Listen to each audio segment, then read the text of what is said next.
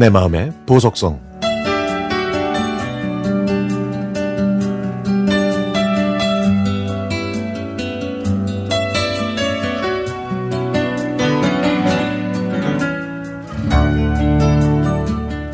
저희 집안은 농사를 짓습니다.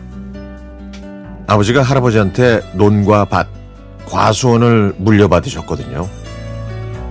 그래서 저도 농업고등학교를 졸업하고 아버지 따라서 농사를 지었습니다.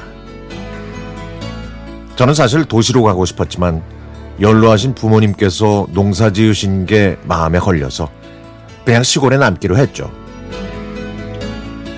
아버지가 동네 이장이라 집에는 늘 손님으로 북적였는데요. 어느 날 아버지 친구분이 오셨는데 그분은 아주 크게 성공한 사업가였죠. 외국차에 고급 양복과 명품 시계, 반지 등 화려한 겉모습은 아버지와 비교됐습니다.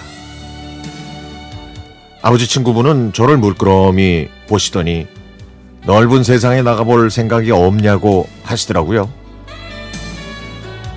그 말을 들은 저는 그날 밤 한 잠도 못 자고 한참을 뒤척였고 농사일도 손에 잡히지 않았습니다. 그리고 얼마 후에 오랜만에 고등학교 친구들과 만났는데 친구들은 모두 자기의 성공담을 얘기했죠. 대학원에 간 친구, 대기업에 입사한 친구, 고시에 합격한 친구, 장사에서 돈을 많이 번 친구. 이런 친구들을 만났더니 그동안 나는 뭘 했는지, 나는 도대체 누구인지 이런 생각으로 머리가 복잡해졌습니다.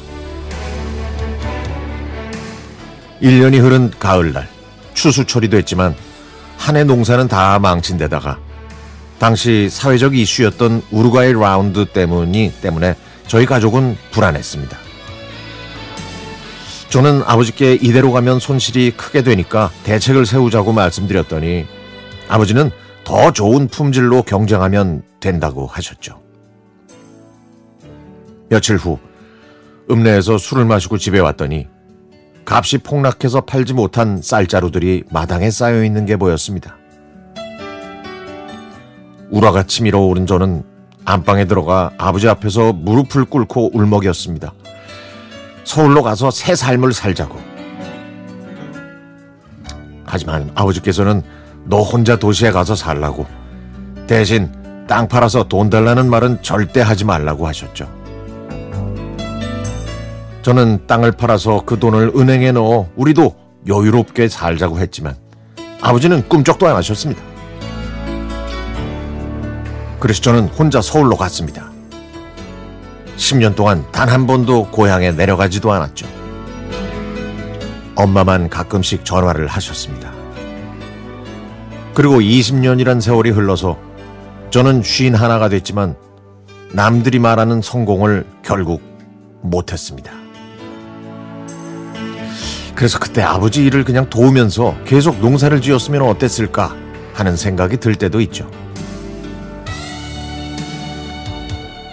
7년 전에 위암 판정을 받은 저는 얼마 전에 집으로 내려갔습니다. 저희 집 과수원 앞에서 어느 할아버지가 담배를 태우고 계셨는데요. 자세히 보니까 아버지였습니다. 아버지는 저를 보시자마자 두 손을 번쩍 들어 저를 반기셨고 저는 무릎을 꿇고 아버지께 용서를 빌었습니다.